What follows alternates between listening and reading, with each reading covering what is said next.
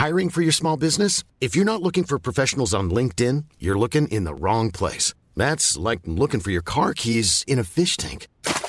LinkedIn helps you hire professionals you can't find anywhere else, even those who aren't actively searching for a new job but might be open to the perfect role. In a given month, over 70% of LinkedIn users don't even visit other leading job sites. So start looking in the right place. With LinkedIn, you can hire professionals like a professional. Post your free job on linkedin.com slash people today. Many of us have those stubborn pounds that seem impossible to lose, no matter how good we eat or how hard we work out. My solution is PlushCare. PlushCare is a leading telehealth provider with doctors who are there for you day and night to partner with you in your weight loss journey. They can prescribe FDA-approved weight loss medications like Wegovy and Zepbound for those who qualify. Plus, they accept most insurance plans. To get started, visit plushcare.com slash weight loss. That's plushcare.com slash weight loss. The New Statesman. You're listening to long reads from The New Statesman, the best of our reported features and essays read aloud. In this episode, I didn't want anyone to know it was me on being Joni Mitchell's Carey, written and read by Kate Mossman. It was published in the New Statesman magazine and online at newstatesman.com on the 17th of December 2021. The wall of limestone caves along the cliff in the Cretan fishing village of Matala is now a protected site. In Roman times, the caves were used as burial crypts but when the hippies arrived in the late 1960s, they became free bunkhouses. Joni Mitchell, fresh from Laurel Canyon in Los Angeles and newly separated from the singer songwriter Graham Nash, lived in one of these caves for two months between March and May 1970. It was during this period that she wrote songs for her 1971 album Blue, and here that she first performed one of her best loved songs, Carey, dedicated to the man with whom she shared that cave. Mitchell's description of her muse is impressionistic, dispatched in two or three lines. Oh, Carey, get out your cane. Oh, you're a mean old daddy, but I like you. Yet he remains one of the most charismatic figures ever to appear in song. And unlike the lovers who bookended his time in Mitchell's affections, Nash and James Taylor, we know almost nothing about him. There were casual latrines in the shrubland higher up the beach in Matala, and the hippies wove reeds together to make doors. The wind is in from Africa, Last night I couldn't sleep. There were stoves and lanterns and kilim rugs passed on to new owners each time a cave changed hands. For beds, the burial crypt itself inside the cave, a stone shelf a few feet wide. If you know that Joni Mitchell was sleeping on funerary architecture when she wrote Carey, it brings new meaning to the lines, I miss my clean white linen and my fancy French cologne. Today, the beach at Matala is still raked over in travel blogs by tourists smitten with the romance of the song. Like Woodstock, which Mitchell wrote without having been to the festival, it epitomised a hippie dream that lay out of reach for most, and which everyone thought, still thinks, sounded like a paradise. Most people listening to Blue on its release hadn't been to Greece or Amsterdam or Paris or anywhere much, as no one could afford the flights. Mark Ellen, former editor of Q, Smash Hits, and The Word, hitchhiked to Matala in 1974 with his girlfriend with the express purpose of recreating Carey. He was one of many to do so. To think that here she was, gloriously rootless and drifting through Europe, was intoxicating, he told me. No song defined a moment like Carey. We all tried to have as much fun and be as original and wildly poetic and romantic as Joni Mitchell and him.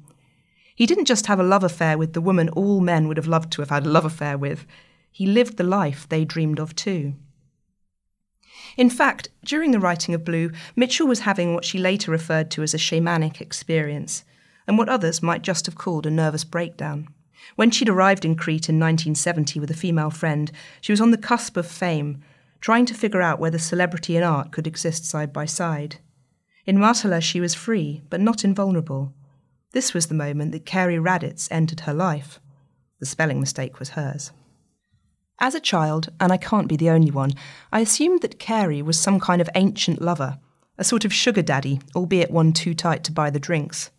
For those of us who heard Mitchell's songs via our parents in the 80s and 90s, their love story was part of an emerging sense of the sparks that occur between the sexes. Let's go down to the Mermaid Cafe and I will buy you a bottle of wine. and we'll laugh and toast to nothing and smash our empty glasses down. For men of Carey's own generation, he was a handy archetype for the age of Aquarius. At the 40th birthday of a friend a few months back, the celebrant's father, a saucy raconteur who'd done the Ibiza circuit in the 60s, told me that the real Carey was a guy he'd known in Formentera. He was wrong, but he wouldn't believe any other story. In many ways, the song is surprisingly literal. Yes, there was a mermaid cafe, five minutes' walk across the bay, run by Stelios Zagorarakis, who was in the cave when Mitchell played Carey for the first time. It was Raditz's birthday. And yes, Carey carried a cane, a shepherd's crook, in fact, hooked at the top but smashed off half mast. If we have an unusually strong impression of him, it's because he also appears in the other single released from Blue, California. I met a redneck on a Grecian isle who did the goat dance very well. He gave me back my smile, but he kept my camera to sell. Oh, that rogue, that red, red rogue. He cooked good omelettes and stews, and I might have stayed on with him, but my heart cried out for you, California. Over the years, Mitchell would introduce live versions of Carey with stories to enhance the rogue she'd created. She recalled their first meeting. He was working as a chef at the Delfini Taverna in Matala. She approached him with some rubbish in an attempt to clean up. He took it from her and threw it straight on the floor. I latched myself on to Carey because he was fierce and kept the crowd off my back, she told the Wall Street Journal in 2014. He was always detached and sometimes even disrespectful, either trying to belittle me or make me feel afraid.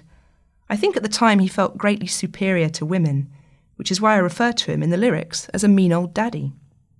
It's a very small club, ordinary people who've inspired immortal songs Suzanne, Marianne, Sharona, Peggy Sue. You will spend your whole life trapped in one, but you may never get the chance to tell your side of the story. In 50 years, Cary Raditz has barely spoken about his time in Crete with Joni Mitchell and has never told the story of what happened afterwards. Each time I tried to talk to him, he turned me down, saying he was working on a book or promising he would travel to see friends in England when we would surely get together. Then, after Blue hit its 50th anniversary in June this year, he got in touch. He'd changed his mind. Our meeting place on a warm day at the end of October was a small bistro in Paris near the Musée d'Orsay, five minutes from the Pont Royal that takes you to the Louvre. Raditz had been all over France in the previous three weeks with his wife Anne, whom he'd copied in on all our email correspondence. Creste, Provence, Avignon, Rochefort-en-Terre, and Douarnenez-Brittany, mostly with old friends. Through the plastic window of the outdoor marquee, Cary Raditz, with long grey hair and a gold loop in his left ear, looks like a gypsy or a retired pirate, poised in the corner against the burgundy fabric, nose in a book. He seems slightly self conscious, as though wondering if he's already being watched, which he is. And what a small, insignificant person he turned out to be, he announces, standing. He is 75, his voice soft and hoarse and liltingly southern. He orders lightly a salad de or warm skate salad, the fish shredded with a fork, Somewhere on his French trip, he tried bigorneau for the first time, the tiny sea snails eaten with a pin. Have you ever tried them? he asks. Well, they're not very good, and they're not very easy to get at. Raditz got at them with a nutcracker and was told that he couldn't get away with that in a restaurant. Think about eating langoustine, he countered. What could be more inelegant? He shifts quickly between amusement and a sense of mild unease. Raditz was put out when Mitchell called him a redneck in California, his mother was a Southern belle from South Carolina who could prove a direct descent back to the Patriot fathers. His grandfather, a bank president, died when she was young, leaving my grandmother with a nice portfolio which turned to mush as soon as the stock market crashed. His mother worked as a teacher of English. She read to me poetry when we would take our naps in the afternoon. She was very dramatic, and certainly I received directly the most potent narcissistic genes from her. Raditz's father was the son of a concert pianist, Henrietta Hermann, and a famous portrait painter, Lazar Raditz, who painted the Rockefellers. Lazar was the son of a rabbi from Latvia. His aunt was a famous child artist, Violetta Raditz, who had a show in the Met, New York. His father, in contrast, liked to say, I don't have a bone of talent in my whole body. So from him I received nothing, because I don't have a bone of talent in my own body. Pretty funny, huh? He laughs, taking a mouthful of skate. This was the background from which Cary Raditz set out upon the world. After college in Chapel Hill, North Carolina, where he'd moved in the same circles as James Taylor, He was writing advertising copy for an agency selling hosiery when a girlfriend over in Munich sent him a $100 bill. Icelandair did flights to Luxembourg for $150 back then. Once in Europe, he hitchhiked to Germany, where he lived with his female patron in an abandoned furniture factory, making money as an extra in a TV show. They played the part of hippies with floppy hats for 50 Deutschmarks a day. As the autumn of 1969 came, they decided to head to warmer territory. Believe me, Raditz says, if we kept going at this pace, we would be here a long time. At a fork in the Autobahn south of Munich, they opened it up to fate. If the first car to arrive was travelling to the southeast, they'd end up in Greece. If it was heading southwest, they'd go to Spain, and Cary Raditz and I would not be talking. At this point, the girlfriend seems to melt away from the story. He was 23 years old. Like many romantic unions, there were two or three random collisions between Mitchell and Raditz before the one that brought them together. Having settled into a cave on Halloween, Raditz was indeed working as a chef at the Delfini Taverna. Greek omelettes were his speciality, potatoes and onions spooned into a hot frying pan and flipped with a jerk of the handle. She came into my taverna mid morning, he says. I don't know what I was doing, cooking, cleaning up, surrounded by four or five sycophants, fawning ex friends of mine. He was rattled by the buzz around Mitchell in a way that still resonates. She did bring some trash to help him with his cleaning job. He did take it from her and throw it on the floor. Did he know her music? Yeah, but I didn't give a shit. Quite frankly, I didn't know anything about her, he says. I just saw that she was coming into town, and these friends of mine who I thought were pretty good drinking buddies were now turning into the idiots that I didn't like the love and peace hippies, the nonsense involving all sorts of belief systems. Why did that bother him? because it was inauthentic. Did he not have friends? His demeanour, he replies, was Don't fuck with this guy, he will bite your head off. Raditz wore heavy Afghan salwar kameez trousers in those days, and he had his red hair in a turban. Mitchell said that she saw him propelled from the door of the Delfini one day by a propane explosion. He tells me that nursing his seared face a few days later, he got wind that she'd been sighted in the Roman baths on the other side of the hill the Romans had dug rectangular troughs that filled with seawater at high tide and warmed into hot tubs in the sun. He saw Mitchell there in a yellow bathing suit. Most people were naked. She approached him with a piece of driftwood, saying, Look, it looks just like a mermaid. He took it and replied, Looks like a piece of driftwood to me.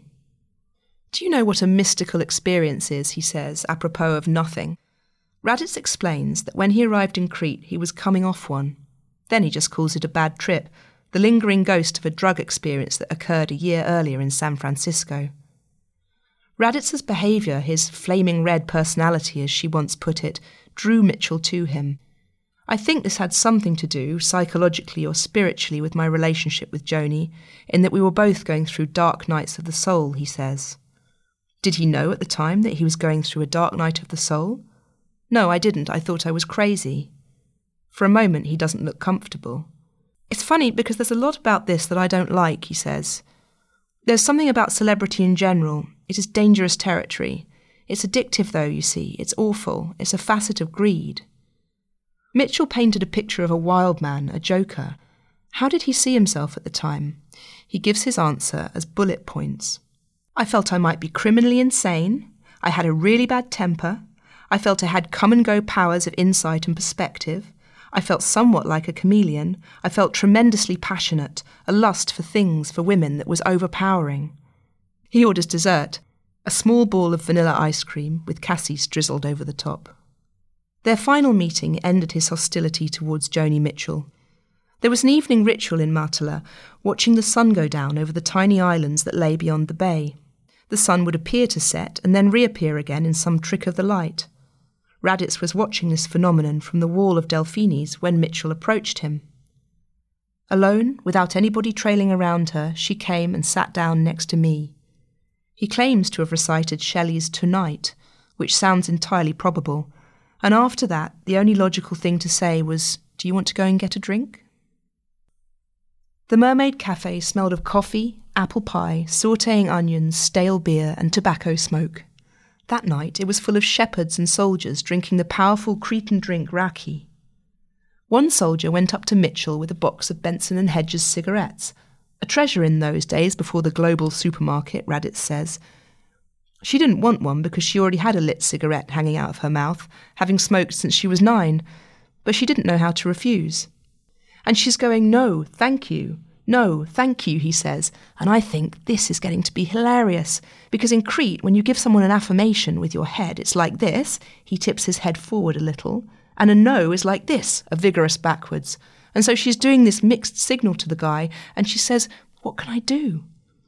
I said, Knock them out of his hand. So she goes like that. He brings his flat palm upward through the air, hits the box, cigarettes explode in the air and all over the place, and the taverna becomes silent.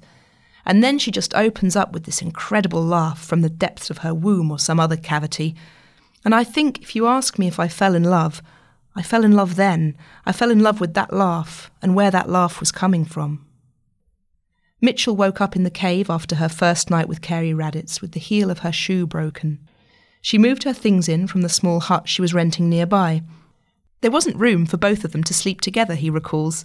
They took turns in the tomb, with the other sleeping on blankets on the floor. With him, Raditz says, people stopped following Mitchell around so much. No one would come into my cave uninvited.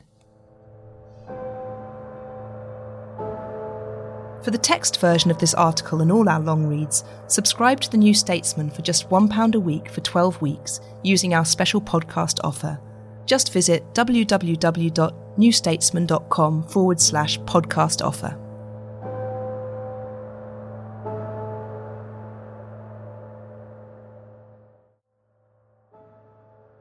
From the New Statesman comes a new podcast, Audio Long Reads. The best of our reported features and essays, read aloud. Featuring writing from our authors, including Edward Docx on the death of Boris the Clown, when did the booing start? He was never exactly sure. A year inside GB News with Stuart McGurk. One presenter told me that producers had taken to booking their own parents. May Robson on why women's football is the more beautiful game. Like most of the England squad, the Euro 2022 captain Leah Williamson can't afford not to have a plan B. Ease into the weekend with our audio long reads published every Saturday morning. Just search audio long reads from the New Statesman, wherever you get your podcasts.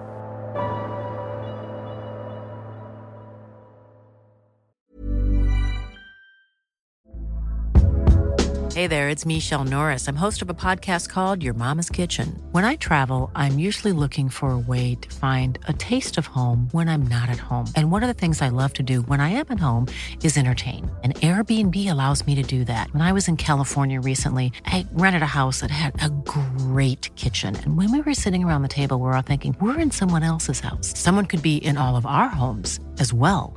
If you have a home, but you're not always at home, you have an Airbnb. Your home might be worth more than you think. Find out how much at airbnb.com/slash host. Hey, it's Ryan Reynolds, and I'm here with Keith, co star of my upcoming film, If, only in theaters, May 17th. Do you want to tell people the big news? All right, I'll do it. Sign up now and you'll get unlimited for $15 a month in six months of Paramount Plus Essential Plan on us. Mintmobile.com slash switch. Upfront payment of $45 equivalent to $15 per month. Unlimited over 40 gigabytes per month. Face lower speeds. Videos at 480p. Active Mint customers by 531.24 get six months of Paramount Plus Essential Plan. Auto renews after six months. Offer ends May 31st, 2024. Separate Paramount Plus registration required. Terms and conditions apply if rated PG. Hey, Dave. Yeah, Randy. Since we founded Bombas, we've always said our socks, underwear, and T-shirts are super soft. Any new ideas? Maybe sublimely soft. Or disgustingly cozy. Wait, what? I got it. Bombas. Absurdly comfortable essentials for yourself and for those facing homelessness. Because one purchased equals one donated. Wow, did we just write an ad? Yes. Bombas. Big comfort for everyone. Go to bombas.com slash ACAST and use code ACAST for 20% off your first purchase. I'm Sandra, and I'm just the professional your small business was looking for. But you didn't hire me because you didn't use LinkedIn jobs. LinkedIn has professionals you can't find anywhere else, including those who aren't actively looking for a new job but might be open to the perfect role, like me. In a given month, over 70% of LinkedIn users don't visit other leading job sites. So if you're not looking on LinkedIn, you'll miss out on great candidates like Sandra. Start hiring professionals like a professional. Post your free job on linkedin.com/people today.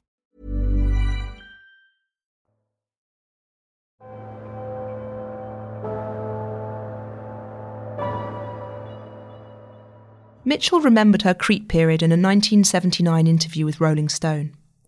At that period of my life, I had no personal defences, she said. I felt like a cellophane wrapper on a pack of cigarettes. I felt like I had absolutely no secrets from the world, and I couldn't pretend in my life to be strong or to be happy. But the advantage of it in the music was that there were no defences there either. She may not have been happy, but she was open. Raditz thinks, To her, I think I played the role of tempter, challenging her to think boldly, to bite the apple. In the US, she was still a folk singer. Judy Collins's version of Both Sides Now was better known than her own. She travelled to Europe with an Appalachian dulcimer bought from the Big Sur Folk Festival and built by a woman called Joellen Lapidus. It was slim, like an elongated violin, with sound holes shaped like columbine flowers and a case lined in Navajo sheepskin.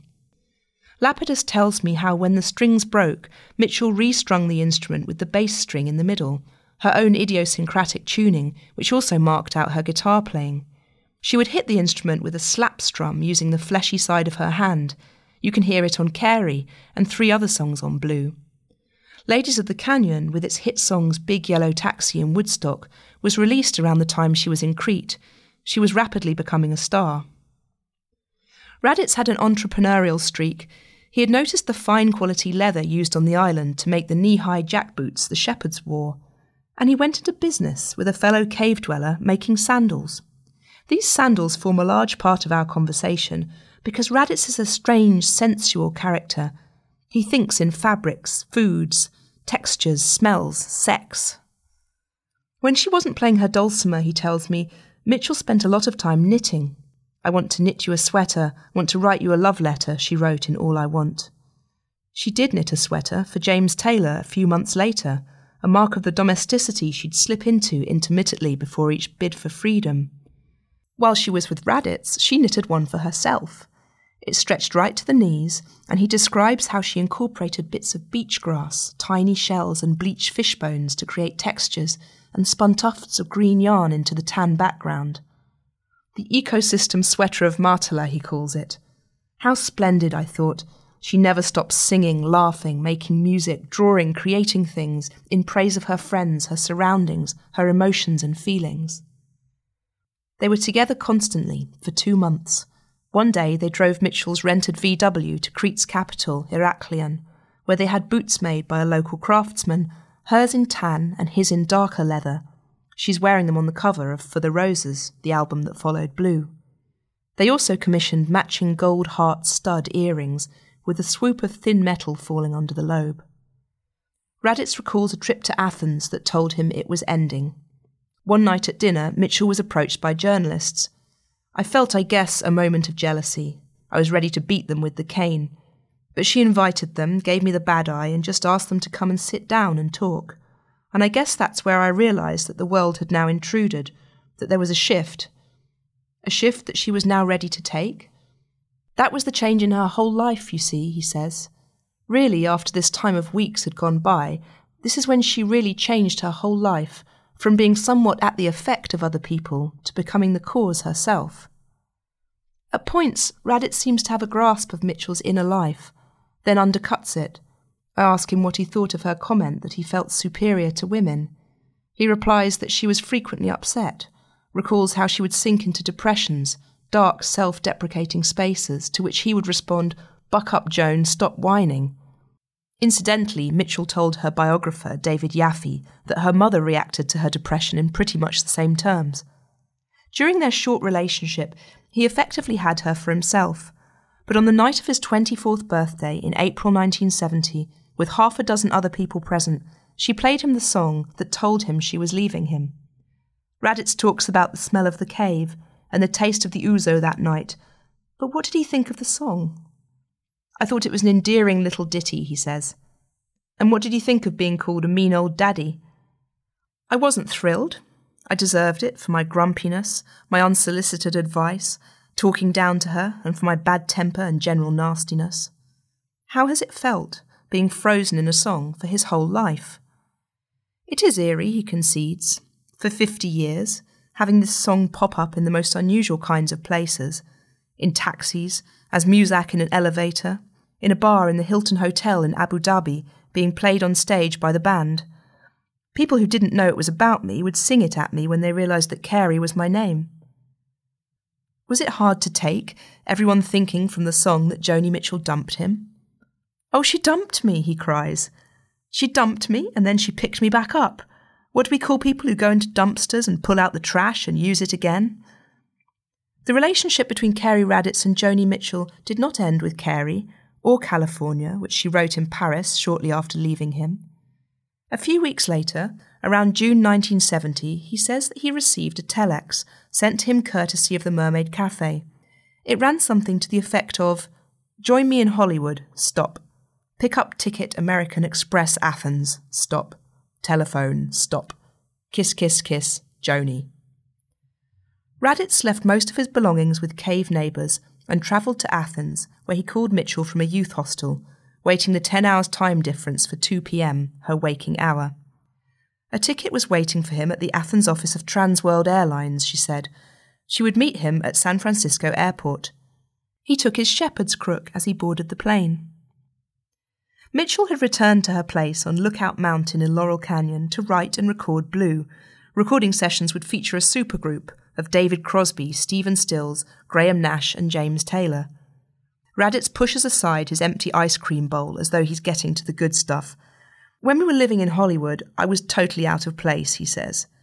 Bewildered and angry that I'd persuaded myself that this was a good thing to do, that I'd succumbed to this weakness to follow her back to California. He drank so much champagne on the flight there, he says, that he arrived inarticulate, an idiot drunkard barely able to speak. Mitchell met him wearing her Matala Eco sweater. Raditz was glad he had brushed his teeth. What happened during their month together? It was very difficult. She was very sweet. She did what she could. We would go up to David Geffen's to swim, he says, of the media mogul who managed Joni's label and went on to set up DreamWorks with Steven Spielberg. And she would introduce me to her friends like Jackson Browne. They would come by the house to look at the gorilla she'd just freed from the zoo he imitates her celebrity friends aghast. What is she doing? Is she in her right mind? Is there something we can do to protect her? My God, he carries a knife. Joni used to tell me, Geffen is really afraid of you. Why did he feel so out of place?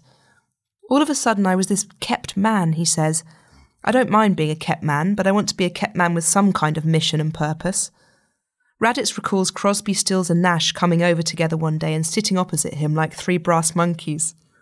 Though he and Mitchell were a couple, he suspects he may also have been a foil. I protected her from unwanted attention in Matala, and now I'm running interference to shield her from the unwanted attention of her ex lover and his buddies in California, he suggests. Mitchell's manager, Elliot Roberts, who passed away in 2019, took Raditz to Disneyland and the Hollywood Bowl, but it was all clearly falling apart. She was into her Joni Mitchell thing, which is a semi trance state. For hours she would be there at the piano. Graham Nash also spoke of this songwriting trance state. What would the gorilla do while the mystic was at work? Read? Watch her? Wouldn't fuck with her. She was really a different kind of being, and I didn't have anything to do. I collapsed into my own angst and I spent most of the day reading philosophy and worrying. One person who remembers Raditz in Hollywood at that time was Joellen Lapidus, Mitchell's dulcimer maker. When I met him, he was a rough and tough mountain man, she tells me, but when I got talking to him, I learned that he was highly educated. He was so gutsy and raw and authentic and true to himself, like no one I'd ever met. Raditz broke one of her dulcimers while helping to carry it. I can never tell whether he did it on purpose, she says. He had that nasty side. Did Raditz leave Mitchell, or did Mitchell leave him? She didn't actually use her foot to kick me out of the car when she took me to the airport, but she was close to it. I'm not sure we were actually talking by that point, Raditz says, grinning broadly, but he left the cane behind in her house. Raditz tells me that Mitchell allowed him to cash in his first class ticket, tellingly she had brought him a round trip, so that he could travel steerage class to wherever he went next and save some money. He headed to England where he contacted friends from the Crete era and ended up working on a dairy farm. A few weeks later, during a trip to London, he walked to an American Express office to cash a traveller's cheque, and he found a letter from Mitchell's manager at the postal window. Calling him from a phone booth, Raditz learned that Mitchell wanted his company at the Isle of Wight festival on the 29th of August 1970. He can be seen fleetingly in backstage footage in the recent concert film Joni Mitchell Both Sides Now, with flaming red hair and a stunned expression. He pulled up in the same vintage Rolls Royce that brought Mitchell, Elliot Roberts, and Neil Young onto the festival site. The documentary captures the chaos of the festival and its crowd, notoriously on the verge of riot. Mitchell, with her feminine cooperative streak, her words, agreed to go out early at 3 pm to pacify them, and she only got through it by appealing for their respect. Looking out on the festival crowd was like looking over the armies of Caesar before the invasion, Raditz recalls. He got very drunk that night and entered Donovan's trailer demanding drugs. He says Mitchell put him in bed to sleep it off. Was his relationship with her a friendship by this point? We don't quite know what to call it, he says. I like Joan. She's good company unless she's in one of her states. Then she's not. And why does he think their love affair didn't work out? It did work out. Were you in love with each other? The way we behaved towards each other from time to time is we were very close. We cared about each other's interests, and we cared about each other's feelings, and we were, I think, mutually attracted to one another. So why did it end? I think that was all played out in LA, he says. I mean, if you were going to ask Graham Nash, he would say he was deeply in love with her. Certainly I expressed love to her. He was clingy. He was clingy to her, and I think that's what freaked her out. A few weeks after the Isle of Wight festival, back working on a farm, Raditz tells me he was again summoned to London. Mitchell requested his company at the London Palladium on the 23rd of October, where James Taylor was playing. He arrived at the venue early and drank heavily again. She came out to meet him before the show. She wanted to tell me in person that she was in love with James Taylor, he says. During their month in Laurel Canyon, Raditz had pulled the free poster that accompanied Taylor's new album, Sweet Baby James, out of the record sleeve and stuck it above her piano, though I don't know the degree of their propinquity by that point, he says. After watching the show, he stayed with Taylor and Mitchell at the Warner Brothers apartment in Knightsbridge. After this, in one of the strangest twists in Cary Raditz's story, a brief kind of platonic threesome appears to have occurred for several weeks in the autumn of 1970, whereby Mitchell and Taylor, newly in love, were often accompanied by Raditz, at their request, he swears. Mitchell can be heard giving a shout out to her friend from Matala, London, and Los Angeles and North Carolina at the Paris Theatre on Regent Street six days after Taylor's Palladium show. This was not any Jules Jim menage a trois hell, he says. It wasn't like that. I don't know what it was, other than this kind of friendship. I didn't have any kind of lingering jealousy. Still, he is unable to explain quite why he was there. He accompanied them to the wedding of Taylor's producer, Peter Asher, and to music industry dinners. He would go to late night pubs with Taylor and drink copious amounts of the Italian liqueur Strega. He was afraid to ask why James was hanging out with him so much, he says, in case it stopped. Mitchell, Taylor, and Raditz came back to the US together after the UK shows and settled in the Albert Hotel near Washington Park, New York. It was all a puzzle, Raditz says. I had a separate room always. I was never interested in watching them copulate.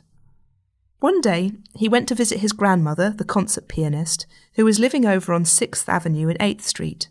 Taylor and Mitchell accompanied him, bringing their guitars, and played for her. Once again, he would read, listen, and prowl the streets while the musicians worked. And then we moved up to Martha's Vineyard together, and so I had my own room in a motel. James was building his house, so it was in an early state. It had a roof on, and the walls were open inside, with table saws and carpentry equipment.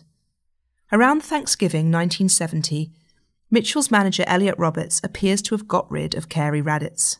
Raditz tells me Roberts said that the pair felt crowded by his constant presence, which he contested, pointing out that he had always been invited. He wonders again whether he was some kind of buffer to deflect publicity about the new celebrity relationship. Joni has a Machiavellian streak, he says. Roberts gave him a job to oversee his farm in the Santa Cruz Mountains, but he was soon fired for mismanagement. He tried to connect with Mitchell and Taylor when they visited Taylor's parents in North Carolina, but they never returned his calls. Raditz didn't talk to Mitchell for a while after that. He joined the American Peace Corps and he went out to build pump stations in Mauritania. I wanted something that gave me the nomadic lifestyle, but with medical backup and stuff like that. Mitchell called him in 1978 after she travelled to Mexico with the dying Charlie Mingus. She talked through that with me and how thrilled she was to have worked with him. She's still kind of working through that, I think. I just imagine in her instincts that in the great hall of jazz, there's an empty podium there that her statue should be on, he says sarcastically. That's the arena of her fame. She should be there, not in folk singing or rock and roll. He studied development banking and went on to become an economic development consultant in Zambia. As the 80s began, he became a Park Avenue banker in New York, working for the Middle East and Africa division of Chemical Bank. In Greece, he had lived as though I had taken a vow of poverty. In a few years, he went from riding camels to helicopters and limousines. Chemical Bank settled the first asset claims with Iran in 1983. He still has the braces he bought to celebrate, printed with dollar signs. Mitchell wrote about bigwig financiers in her 1985 album Dog Eat Dog, which was critical of Reagan era economics. Some are treated well in these games of buy and sell, and some, like poor beasts, are burdened down to breaking. During this time, she would come and meet Raditz for lunch at the Chemical Bank office at 277 Park Avenue. Her poor and untalented ex boyfriend, his words, had made something of himself. One Sunday, after dim sum in Chinatown with Mitchell and some of her photographer friends, Raditz started to come down with the flu. Mitchell took him back to her Greenwich Village loft apartment on Spring Street in Varick where he lay sweating in blankets on the sofa for at least two days. Not for the first time, he outstayed his welcome with Joni Mitchell, and not for the first time, she eventually kicked him to the curb. They are still in touch. He flew to see her for his 72nd birthday, where they had dinner with Stelios of the Mermaid Cafe, and he showed her pages of a draft edition of his book, for which she is trying to find a publisher. Her assistant is generally present, a gatekeeper, he says, Joni Mitchell has had three strokes. It's difficult to talk to her these days. Mitchell's interviews, rarer than comets, take place with carefully selected writers, and I did not contact her myself. She's told the story of Carey before, her way. You get the feeling that Raditz is not even quite sure what he is in Joni Mitchell's story.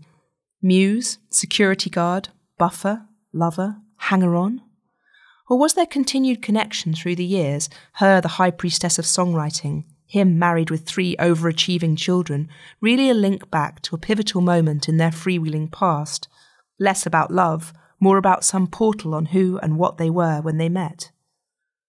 Having made a decision to talk at length after 50 years, Raditz remains in touch after our Paris meeting, sending me photos and extracts of poetry, his wife no longer copied into our emails. You get in touch and tell me you've been thinking about this guy since you were a child. Do you know what kind of license that gives me? He says over lunch. Mitchell gave him an identity at 24. It may not have been the real one, but it was so evocative that millions of people over the world have wondered about him. He will live out that fictional identity for the rest of his life and far beyond it. Songs are like tattoos, Mitchell said on Blue. Having one written about you is immortality and fiction rolled into one. He may find himself addicted to the interest it generates, but then again, he didn't ask for it to happen. Did he ever wish Carey had never been written? Yes, he says. For many years, I never talked about it. I didn't want anyone to know it was me, because all they wanted to talk about was my relationship with her. Raditz experienced the real Joni Mitchell, too, at one point in time, in the most tumultuous, intense, and fast changing era of her life, when it's almost impossible to say who she was in love with, who she had met, and what she was writing. The chronologies continue to blur with each passing year. After leaving Graham Nash, she chose the opposite of domestication on the floor of a cave in Matala, but her new protector became possessive in his way. No one could have Mitchell for long. He met her vulnerability, and he met the steeliness beneath it. Who knows why she wanted him around as her career progressed, unless he indeed represented some kind of audacity she wanted to keep in touch with. Maybe she kept in touch because on some level she felt she owed him for the songs. Maybe she really liked him. I was just there, you know, who knows, he concludes. I can't get into this counterfactual stuff. I was there. He is not very self analytical. Why is he talking to me after 50 years? Well, I spent a lot of my time in Buddhist retreats, he grins, and I've spent many years trying to work to free myself from the confines of my ego. And lately I've realised there isn't much beyond my ego. I've come down to what's the amusement value? Are people amused? I would tell the story to musicians who'd have an appreciation of it, but I dislike being pinned down. How does he feel now when he hears the song? I've become distant somewhat from this character, Carey, he says, and Carey can live out his variant forms in the minds of people without bothering me too much. And maybe it's a way of self protecting, but this idea of the self is really very delusional. Oh, and he didn't steal Joni Mitchell's camera, as you're led to believe in California. She gave it to him when she left Greece. He said he'd probably have to sell it. She shrugged and said, Go ahead. I didn't want anyone to know it was me on Being Joni Mitchell's Carey was written and read by me, Kate Mossman. For the text version of this and all our long reads, you can subscribe to The New Statesman for just £1 a week for 12 weeks using our special podcast offer. Just visit www.newstatesman.com forward slash podcast offer. This episode was produced by May Robson. The commissioning editor was Anna Leszkiewicz, and the executive producer was Chris Stone. If you've enjoyed this podcast, please make sure to like, subscribe, and rate us.